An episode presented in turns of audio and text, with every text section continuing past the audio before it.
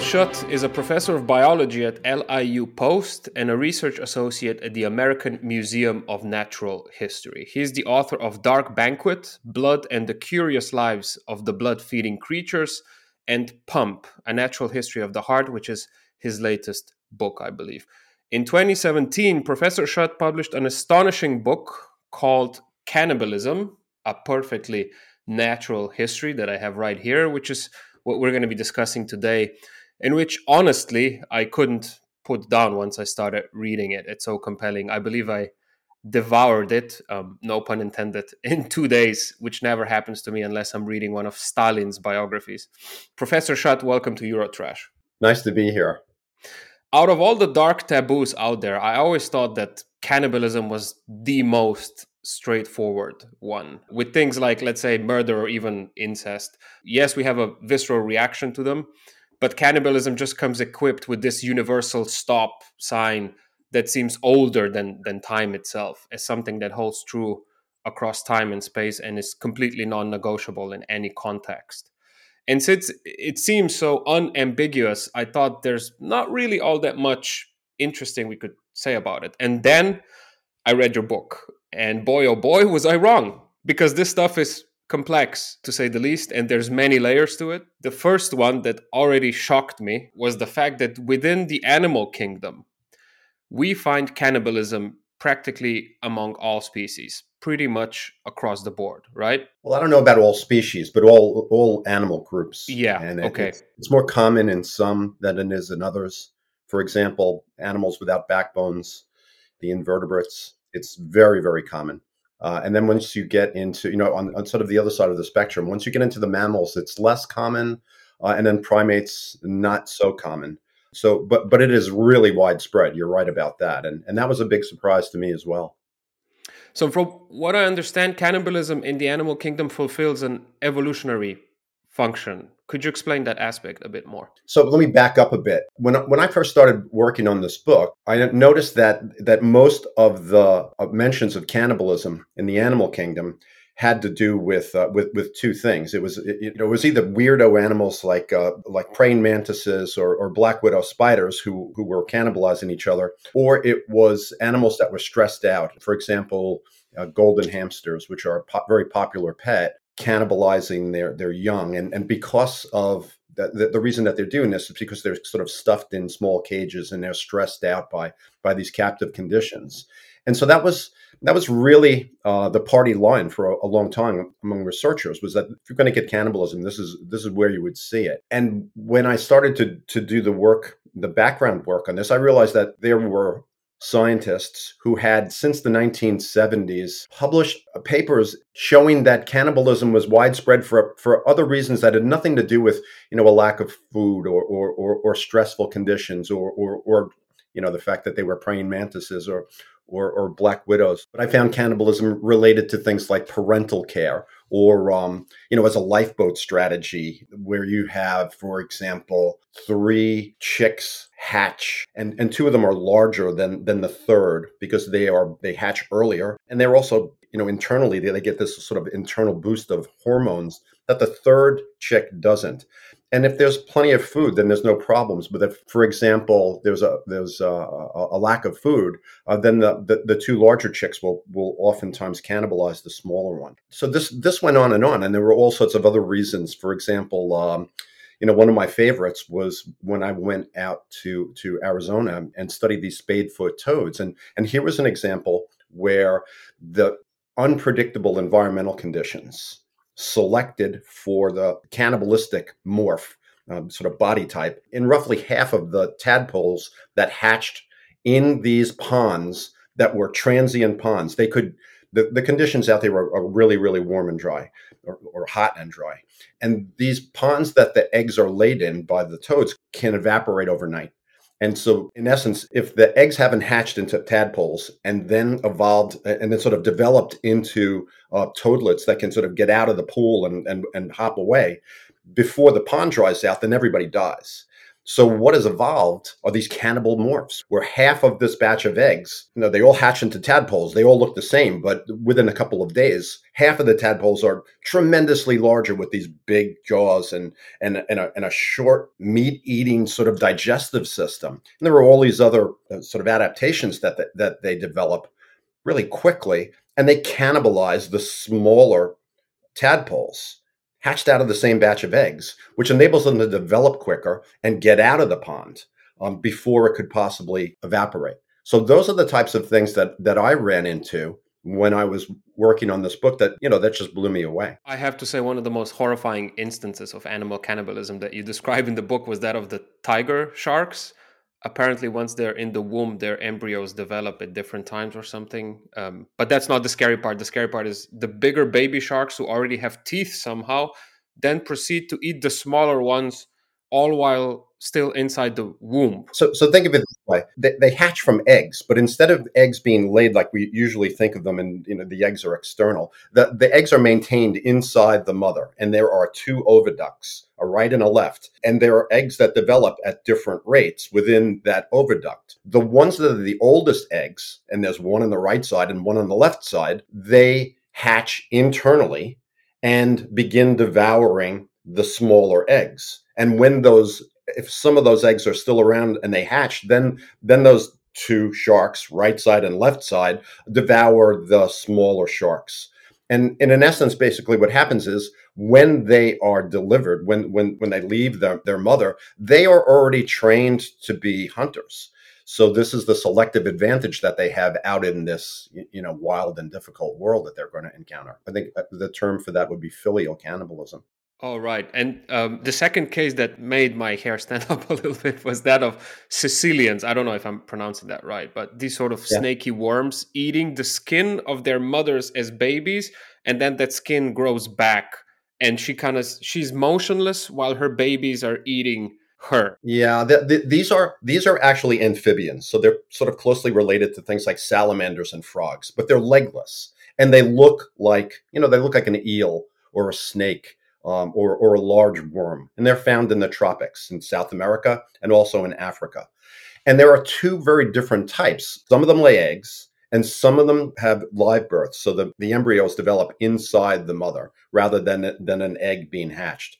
The ones that you're talking about, the egg layers, there were films that that people looked at that showed that that, that showed the babies after they hatch sort of squirming around their mothers. And when years later when people took a closer look at those videos what they realized was that the mothers which had grown sort of abnormally fat and and the, their outer layer of skin suddenly developed a lot of fat content, which no one knew really why that happened. What these babies were doing is sort of latching on to their epidermis, to the outer layer of skin, and pulling it off and eating it. So that was one example of sort of maternal cannibalism, parental care uh, type of cannibalism.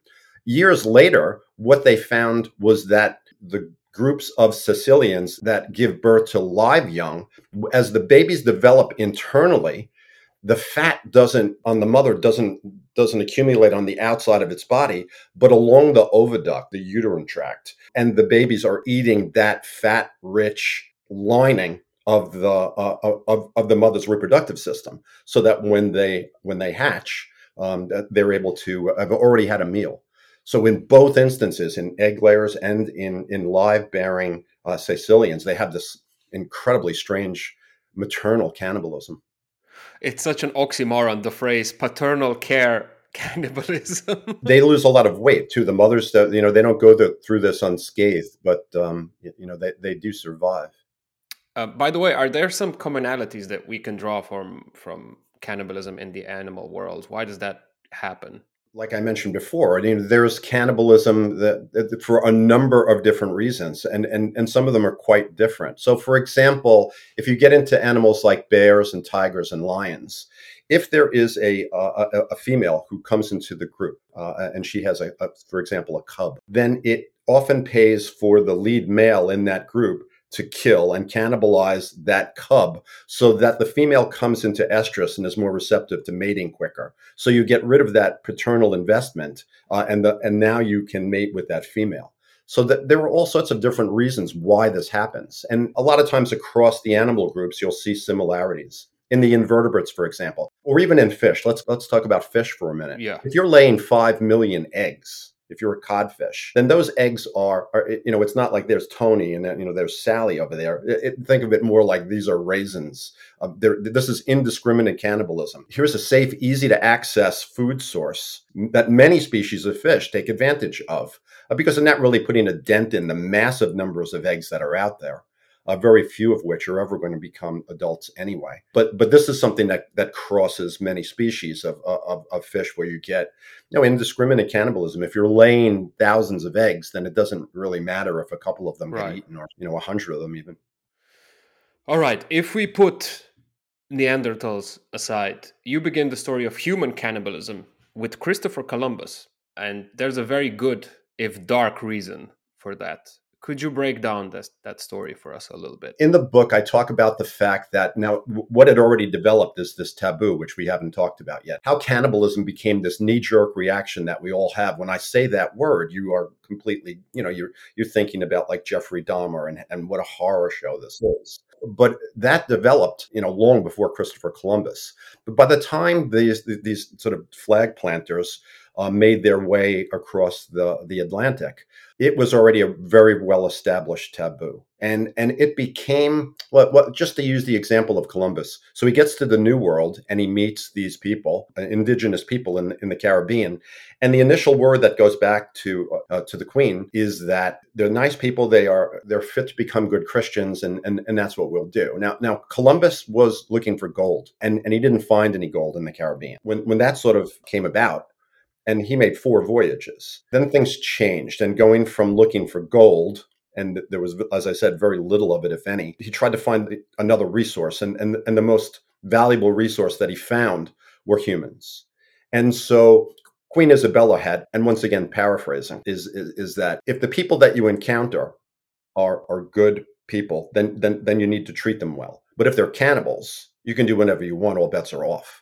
And so, lo and behold, on his third and fourth journeys to the new world, you know, instead of these kind people that he met, they were all cannibals. So you could do whatever you wanted to them. You could destroy their civilization. You could murder them. You could enslave them. You could steal everything that they owned, and that's what he did and the and, and the Spaniards that followed him as well and other European groups did the same thing in Mexico and Central America and South America and then in Africa. It was the same thing. If if you could call someone a cannibal, and in reality these journeys became sort of like uh, eliminating pests. You weren't dealing with humans, and and this happened time and time again. So you dehumanize indigenous groups, you know, and the best way to do that is to call them cannibals.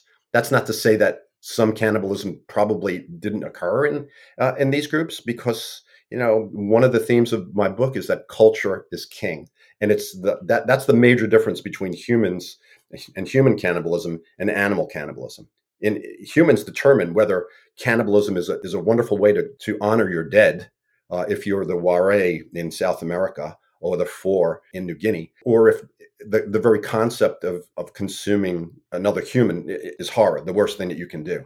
So it's just a matter of the fact that that the, in Western culture, and this started with the ancient Greeks and then moved to the Romans and then and then throughout Europe that cannibalism was was literally the worst thing that you could do to another human being. And the only way that that that, that it would occur was if the gods were mad at you or you were doing it in this extreme form of vengeance. So there was a big difference there in, in cultures. So there are cultures where at least there were where cannibalism is something that is done to honor the dead for example if we go back um, to conquistadors and to Christopher Columbus, um, so like you said, they kind of weaponized this taboo against the local populations, right?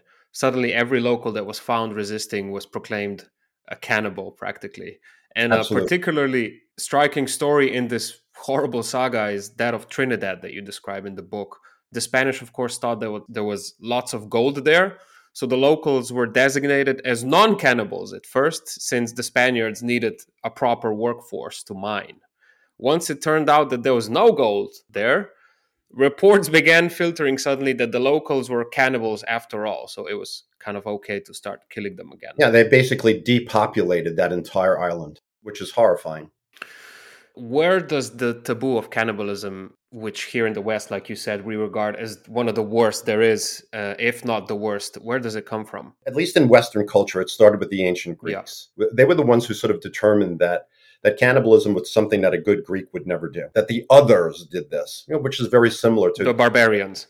Yeah, the, the, the, barbarians, and this is the same line that Columbus and the and the flag planters uh, used as well. And from the the Greeks, it got passed on to the Romans, and from the Romans, it spread throughout Europe. I, you know, so so later on, it would it would be Shakespeare, and it would be the Brothers Grimm, and and you had a snowball effect where cannibalism was thought of as really the worst thing that you could do, and then it entered into the early anthropologists, and they were expecting to find cannibals wherever they went, and and so uh, yeah.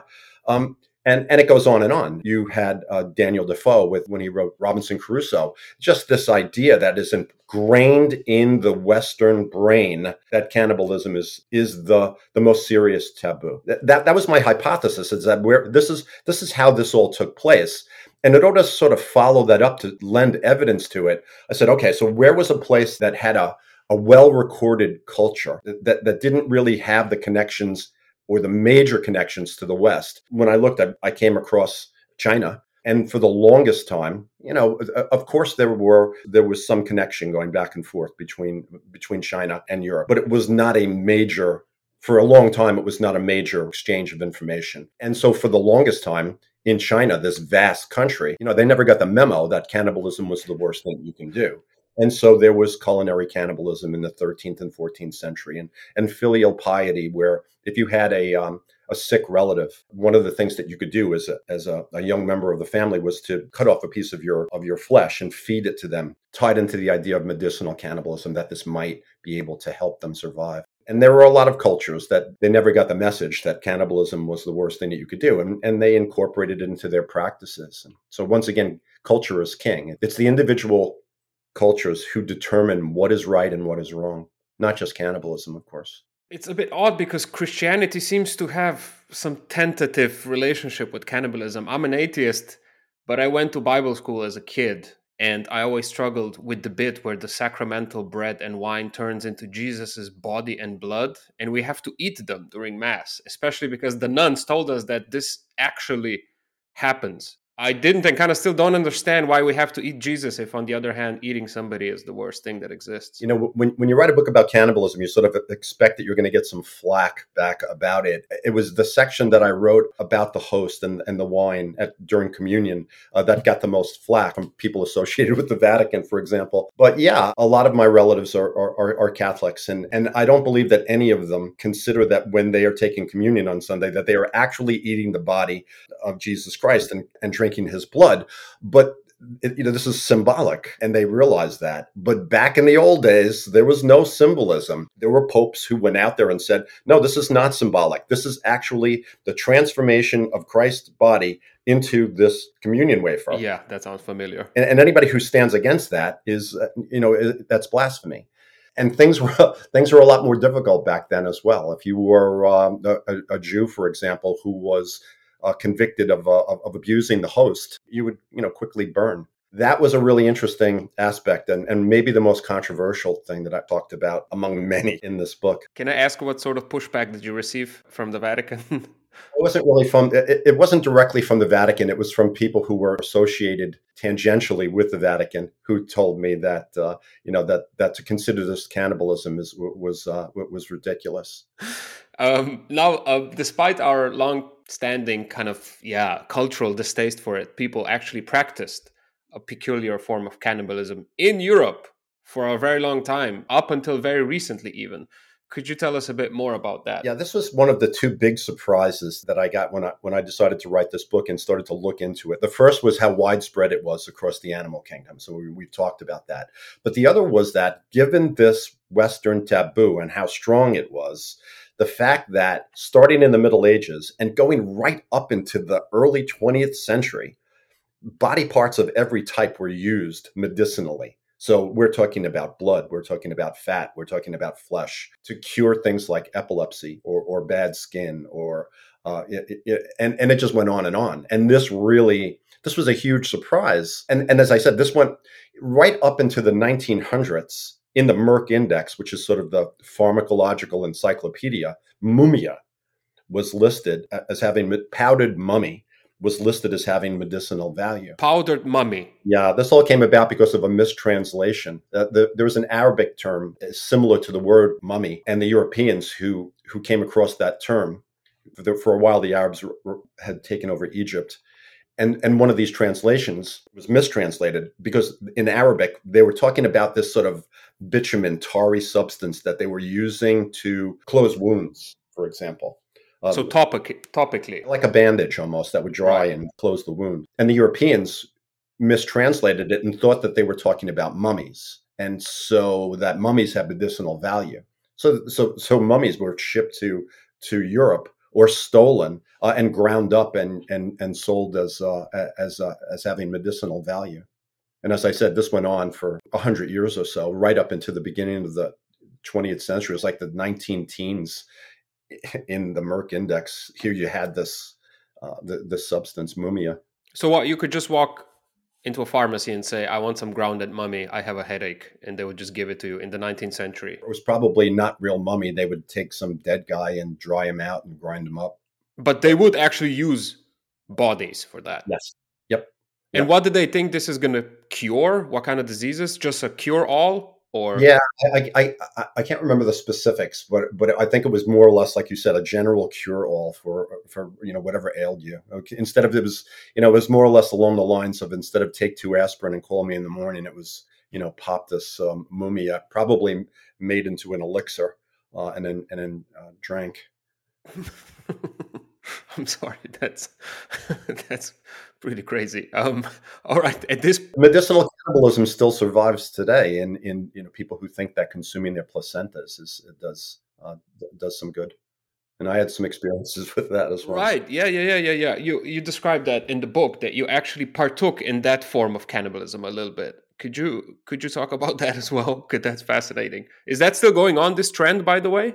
Yeah, and uh, it's not widespread, and it's it's it's basically a form of alternative medicine. So you might find it in practitioners of alternative medicine, mostly in the United States. It's not found very many other places. Started out as a sort of late hippie thing, late seventies, not as a not uh, more as a, a sort of communal. Um, we're talking about the placenta. Let's clear that up here, which is mostly fetal tissue, partially maternal tissue and it's uh, it's really the uh, it's really sort of the um, the interface between the developing fetus and the mother. The mother's blood is it goes through and is filtered by the placenta before it enters the uh, the baby. So you can think of it as that, and, but it is delivered with the you know after the this is afterbirth. This is what we're talking about here, and some women believe that consuming the placenta after giving birth restores the hormones that are lost when the placenta is uh, you know is, del- is delivered. Things like curing the baby blues the depression that sometimes follows uh, giving birth. This was the reasoning be- behind consuming your, your placenta. I had finished writing the pretty much finished writing the book and i and i, I recently retired took an early retirement from teaching but i was uh, probably about 10 days away from starting a semester and I had come across this story about uh, uh, about placentophagy and made a couple of phone calls to talk to researchers who, who might know about it. And one of them hooked me up with a uh, with a woman who lived in um, outside of Dallas, Texas, who who did this for a living. She went to the hospital, she collected the placenta, and then she would bring it home and and and you know, she would do things like dry it out and make powder out of it, or you know, if you wanted to have it fresh, she would make a, a Slurpee out of it. um, and so there were all sorts of ways that she would prepare this thing. So I'm talking to her on the phone for not like a half an hour, and she's telling me about her clients and how interesting this was. And and at the end of the conversation, she goes, "Well, you know, it's too bad you can't come down here because you could eat my placenta." And and I went, "Well." And she said, "Yeah, my, I just gave birth, you know, a month or so ago, and and I, have got one in the in the freezer. My husband is a is a, is a chef. He can prepare it for you any way you want it. You can make a taco out of it. You can make have it osso buco style, however you want it. You could have it." And I and I, I'm just like amazed. I'm sitting there going, thinking to myself, "Did this woman just invite me down to Dallas, Texas, which I've never been there before, to eat her placenta?" And then I started to think you know, if it's 10 years from now, I've written a book about cannibalism and talked about this, and and I had the chance to go down there and do this, and I didn't do it, that then I'd be kicking myself in the behind. I know it. So I told my wife about it, and she was like, yeah, "Go." so 10 minutes later, I had bought tickets, flew down there through a hellacious storm that had knocked out the power uh, to the to, to this to this area, and I'm I'm I'm in the hotel that night, and I go out to eat and there's a really, really weird vibe. And and it had to do with the fact that that there was, you know, this there was first instances of, of some serious illness that had come in from Africa and people were really freaked out about it. So everybody's like all wired and on edge. I get a phone call from her and she says, you know, well, our, our babysitter canceled on us. We were going to drop off our little angels, but uh, I got to tell you that my, that my 10 homeschooled kids will be there when you come over tomorrow morning. So uh, the next day, um, I, I, head over to her house and I make a stop at the liquor store. And I, am thinking to myself, okay, well, uh, uh I got to bring a bottle of wine for this. I'm thinking, all right, well, I want to find the most Texas looking salesperson that I can find down there, which was not difficult. This lady with cowboy boots, the whole nine yards. And I said, well, you know, I've got a really interesting pairing for you today. And, you know, and I told her what I was, and she literally ran away from me. So I, so I grabbed the bottle of Italian red and uh, and I made my way over to her house, and uh, and and got greeted by this wave of ten kids who were all over me. You know, they'd never seen an iPhone before. You know, this is back a couple of years ago. Can I hold your iPhone? And can I, are you going to eat my mother's placenta? And you know, so it turned out to be this incredibly incredible experience. I interviewed her and and and she pretty much admitted that that what she was dealing with was the placebo effect she was very intelligent and and recognized that there were no real scientific papers out there that that that showed that, that consuming your placenta did very much of anything, especially if you cooked it. And you're thinking in terms of if, if you're going to replenish your hormones by eating a placenta, hormones are a type of protein. And if you take this and cook it, you now have denatured this protein. Okay. You do this with albumin in an egg. It's not the same thing when you cook it uh, as it is in the egg. And, and she recognized that. But as she did say, and, and we've got to agree with it is that you know the placebo effect is very strong so if you think you're getting a benefit out of it many times you do so after the interview was over her husband comes out and he's got like a, a complete chef's uniform on he's got the hat the whole thing and he and he steams up these vegetables and uh, first cooks some vegetables and you know sweats them and he says these vegetables are organic. And i'm like i just remember telling him thank god because there's no chance that i'm eating your wife's placenta unless the vegetables are organic. So we so he cooks this up in the freezer. They defrost these little bits of of her placenta. It really wasn't that much. It was you know maybe a couple of tablespoons. What does that look like by the way? It, it looks like organ meat if you've ever like chopped up a kidney or like or, liver or yeah kind of like that. Um, okay so he cooks it up. I ate it, and and it was delicious. It was you know you added the wine to it. You know it's just like anything else. It's how you cook it and what part of the uh, of the body, whether it's a cow or a human or you know or, or a pig or a chicken. It depends on what part you're eating and what it tastes like and this tasted to me like uh, it, was a bit unique. And and back when I was in college, we had we were all of us we were all broke, and on Sundays we used to watch football, and we used to get chicken gizzards and and and fry them up with uh, you know with garlic and olive oil. The taste reminded me of of a chicken gizzard, but it had mm-hmm. it was it had the consistency. It was very tender. It, it had the consistency of veal.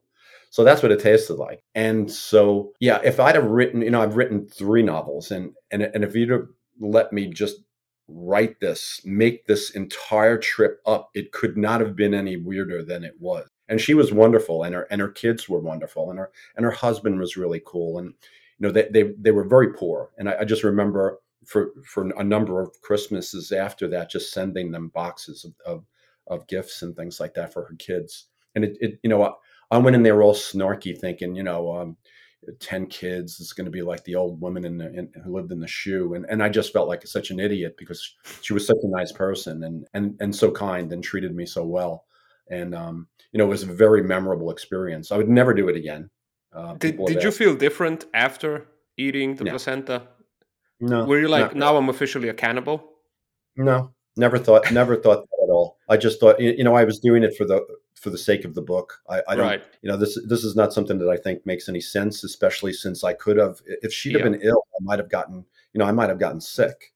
And so that was a chance that I took. And, and so I do tell people that I, I don't believe that there are, that there are any benefits whatsoever, but there are definitely some, some possible problems that, that, that might develop from, from doing that. So it, it's not something that I recommend. All right. So this placebo effect didn't work on you. No, I hadn't had um, morning sickness or, uh, or that sort of thing in, you know, in years. okay.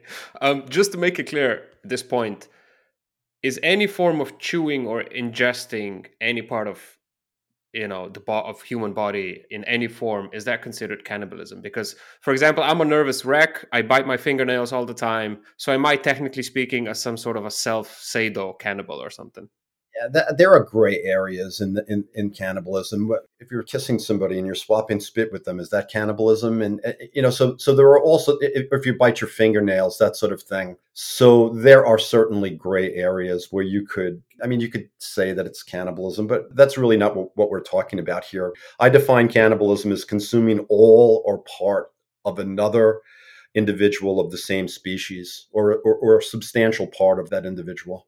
Okay. Um, that's cannibalism to me. So, for example, I work at the Museum of Natural History. One of my colleagues, when we talked about cannibalism in, in, in dinosaurs, uh, Mark Norell, a, a, curator there, and, and I got into a discussion. And he had said that when he was in, in Africa, he saw a, a camel uh, eating a, another camel that was dead. And, and he said he didn't consider that cannibalism. He considered it scavenging. And I said, well, I consider it cannibalism because it's camel is eating another camel. If it had been eating a dead pig, then I wouldn't consider it cannibalism. Uh, like I said, there are gray areas here, and there's some discussion about what is and what isn't. Okay, I recently went to to McDonald's uh, here in in Berlin, and I saw a pigeon eating some chicken nuggets that somebody left over. It just seemed some, kind of wrong, but I don't know. That's different species, though. Yeah, that's anyway, not cannibalism. I have another tricky. Yeah, sorry. Go ahead. If the if the pigeon had been eating pigeon McNuggets, then it would have been. okay. I have another trick one for you. I'm a massive hip hop fan. And when the rapper Tupac got shot and killed, there was a rumor floating around that was apparently confirmed later that members of his crew, the Outlawz, rolled some of his ashes in a joint and smoked them. There's also the story about Keith Richards snorting some of his father's ashes from the table. Would these yep. cases be considered cannibalism or not really? I'd, I'd never heard the Tupac story, so I can't really yeah. comment on that. If they rolled his ashes and, and what, smoked it, yeah. I'm not really consuming it. And, and by the same token, w- what I had read happened with Keith is that his beloved father had been cremated. And, and in transferring his ashes from one place to another, some of them fell onto the onto the table. And he, he just sort of wiped them up with, with his finger and just sniffed them in and and I thought it was kind of a, the way he described it. I thought was extremely touching, and and I don't think he was being an idiot. I I just think he was that was a bit of respect that he was paying to his dad. But I don't consider either one of those to be cannibalism. If mm. you know if he if he'd have huffed down the uh, the, the ashes or they they'd consumed them consumed Tupac's ashes, uh, then then I guess you might consider it cannibalism. As I said, there's a lot of there's a lot of gray, gray areas. areas. Yeah. You describe a lot of cases of survival cannibalism where people have nothing else to eat but but um, the bodies of their comrades or um, other humans.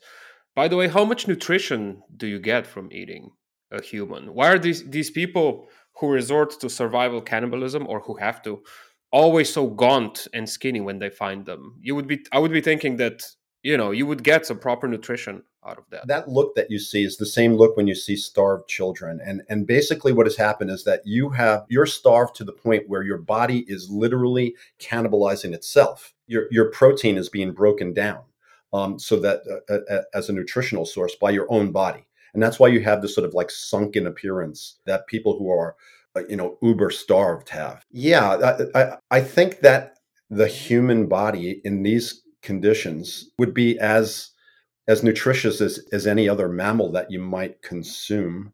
Um, so and so you're you're eating muscle first probably, uh, and then you're going for uh, and and then you're eating uh, organs like uh, like the liver and, and heart, and there's nutrition there. We're, we're not talking about you know getting super healthy for a diet of consuming human flesh, but it is you know it's mammal flesh all right, as we touched on it before, there were many cases of Western European colonizers designating local populations as cannibals, so they had a convenient reason to subjugate them, right? Most of the time, these were either rumors or you know things they heard, inventions. There was hardly any proof. Well, I mean, there, there could have been ritual cannibalism as well. Right. Yeah. So on this note, we do know for sure that some tribes, like you mentioned in in Guinea, for example, New Guinea, did practice a form of ritual funerary cannibalism. Right. We know that because also because a, a horrible disease began spreading among amongst these tribes. Kuru, I think it was called, a mm-hmm. disease mm-hmm. that literally produces holes in in the brain tissue. Yeah, it's very reminiscent of Alzheimer's. I think it's on the same spectrum. Okay. As, as Alzheimer's disease, and the fact that it causes um, severe progressive damage to the to to the brain.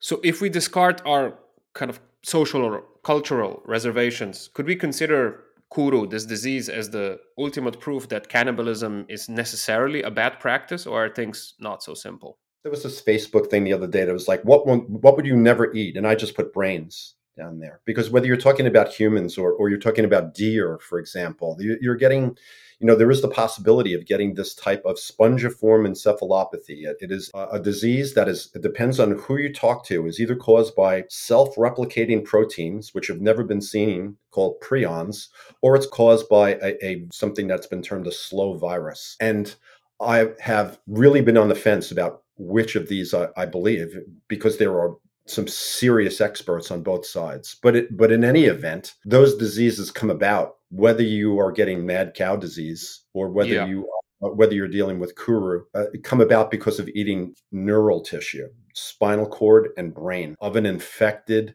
individual. And so this was a great fear back when when the rules that were were being used to, to deal with animals in slaughterhouses and how they were fed uh, changed uh, back in the 1950s and 1960s, there was a great fear that uh, that people were going to come down with with mad cow disease because they were literally chopping up cows that had died and feeding them to other cows. And and there were many instances of mad cow disease and and some of them got into people and young people for example died tragically. You know that's one aspect of this as as, as a negative from cannibalism. And by the same token the anthropologists who went into New Guinea uh, in the 1950s found to their horror that approximately 1% of this of this indigenous group the Fore were dying from this terrible wasting disease. Two nobel prizes were won by the researchers who did that work to figure out that it was that it stemmed from the fact that women and children after people had passed away would consume parts of the deceased. The, the, researchers wondered why aren't men getting this disease? So there was this whole you know they thought it might have been genetic but then children of both sexes were getting this. And what they found out was that it was because the women and the children were consuming body parts but the adult men weren't and that it was from something very similar to, to mad cow disease. You had this either a prion or a, or a virus that was found in the in an infected uh, victim's nervous system and if you consumed it that you would pass it on and it didn't matter if you cooked it or not uh, you weren't you weren't destroying it. it. it's something that would scare me if if there became widespread cannibalism anywhere uh, that that would, would certainly be something you'd have to you would have to consider is the health hazards of, um, of, of this horrible incurable disease so does that come only from consuming brain tissue or other body parts as well? From what I understand, the highest concentration of this is found in the brain and spinal cord and nerve nerves. So yeah. All right.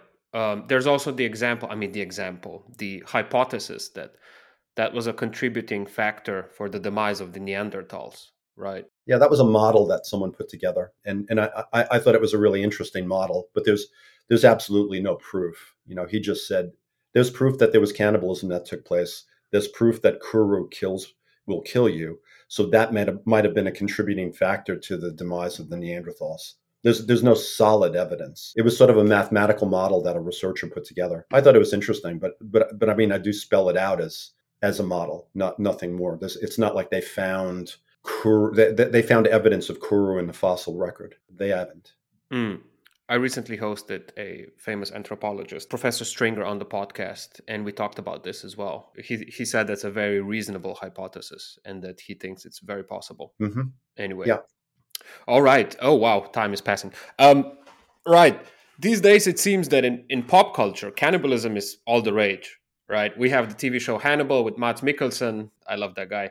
Uh, we got the sexy French film Raw, then there was the film Fresh, and now we have Bones and All with Timothy Chalamet. It seems like the whole incest business that Game of Thrones kind of brought in is out and cannibalism is in. Why do you think that is? Uh, luckily for me, as a matter of fact. I mean, Good timing. Yeah, um, you know, to me, it reminds me of, of the of the idea of vampirism. There's something kind of kind of well, with vampirism, it's something like sexy about it, and with cannibalism, it's certainly not sexy, but it is. There is food plus number one taboo equals fascination. So if you can run that through a filter of sort of fictionalization, then it becomes acceptable. Then you can watch it if you know that it's fiction you know, I, I, guess people are stimulated by that. We're into violence and gore. You know, since the 19 late 1960s when Bonnie and Clyde and the Wild Bunch came out, and uh, you know, then people were getting blown apart on the screen. You know, then there was this acceptance of uh, there was more acceptance of gore than anybody had ever seen before in, in the media, and so I think we've become numb to it. And as I said, we're all disgusted if we hear about criminal cannibalism, but if you are watching a movie where you know it's you know this is fictional then you're fascinated by it because it's this combination of, of food, which has always had a tie into cannibalism. If you think about other cultures, they're sometimes sort of ostracized because of what they eat. For example, when I was a kid, you know, I heard this slang term for French. It was frogs. It was because they supposedly ate frogs' legs. I didn't know if that was true or not. So you're you're defined by what you eat. So you tie that into this taboo that we have, and I think you've got you've got all this interest right now. I see you wearing the T-shirt depicting Nosferatu. You think that vampires and vampirism was once a safer way to talk about cannibalism? oh gosh, I, I, you know I think vampirism is a form of cannibalism, but um, okay, I, I don't really tie the two together very much.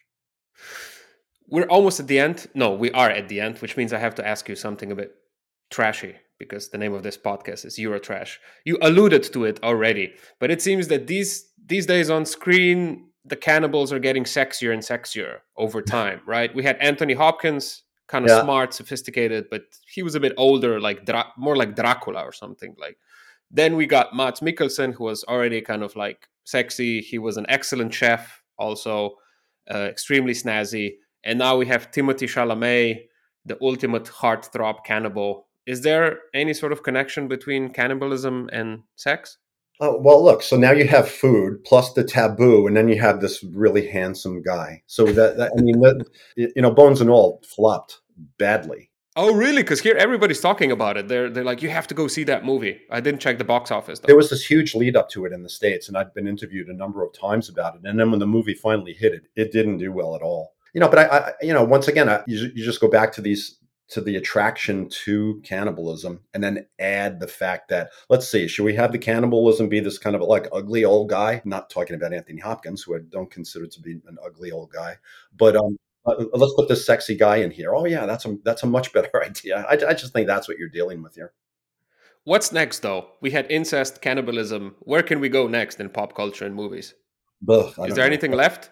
What's the last I, boundary yeah, I want to write about it if it's uh, if it's out there. I, you know, I'm trying to figure out what the what the next thing that I'm writing about is. After cannibalism, that I wrote a book about the natural history of the heart, and I just finished one on the evolution of teeth and the natural history of teeth. So yeah, I'm trying to think of uh, and and get back into some into some weirdness, but there there's nothing that that strikes me right now as being quite as interesting and multifaceted as cannibalism was.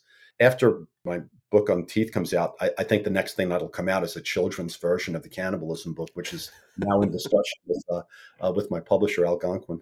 Uh, there's nothing that comes to mind that that is equivalent to that, and and something that can be approached uh, not from a you know I tried to stay away from the real sensational aspects of cannibalism because there've been a lot of what I consider to be junk out there. Oh, you know, like just other... like Jeffrey Dahmer all the time and all of this stuff and Ed Gaines. Yeah, and, I, and I, I, really wanted to stay away from that when I wrote this book. For one, I didn't want I wanted to look at cannibalism through the eyes of a zoologist, a scientist. I'm also an educator. I didn't want to lay on the heavy terminology and show off how much science I knew. I wanted to explain things, and I, I just thought that was an approach that had never been taken before with this topic, cannibalism.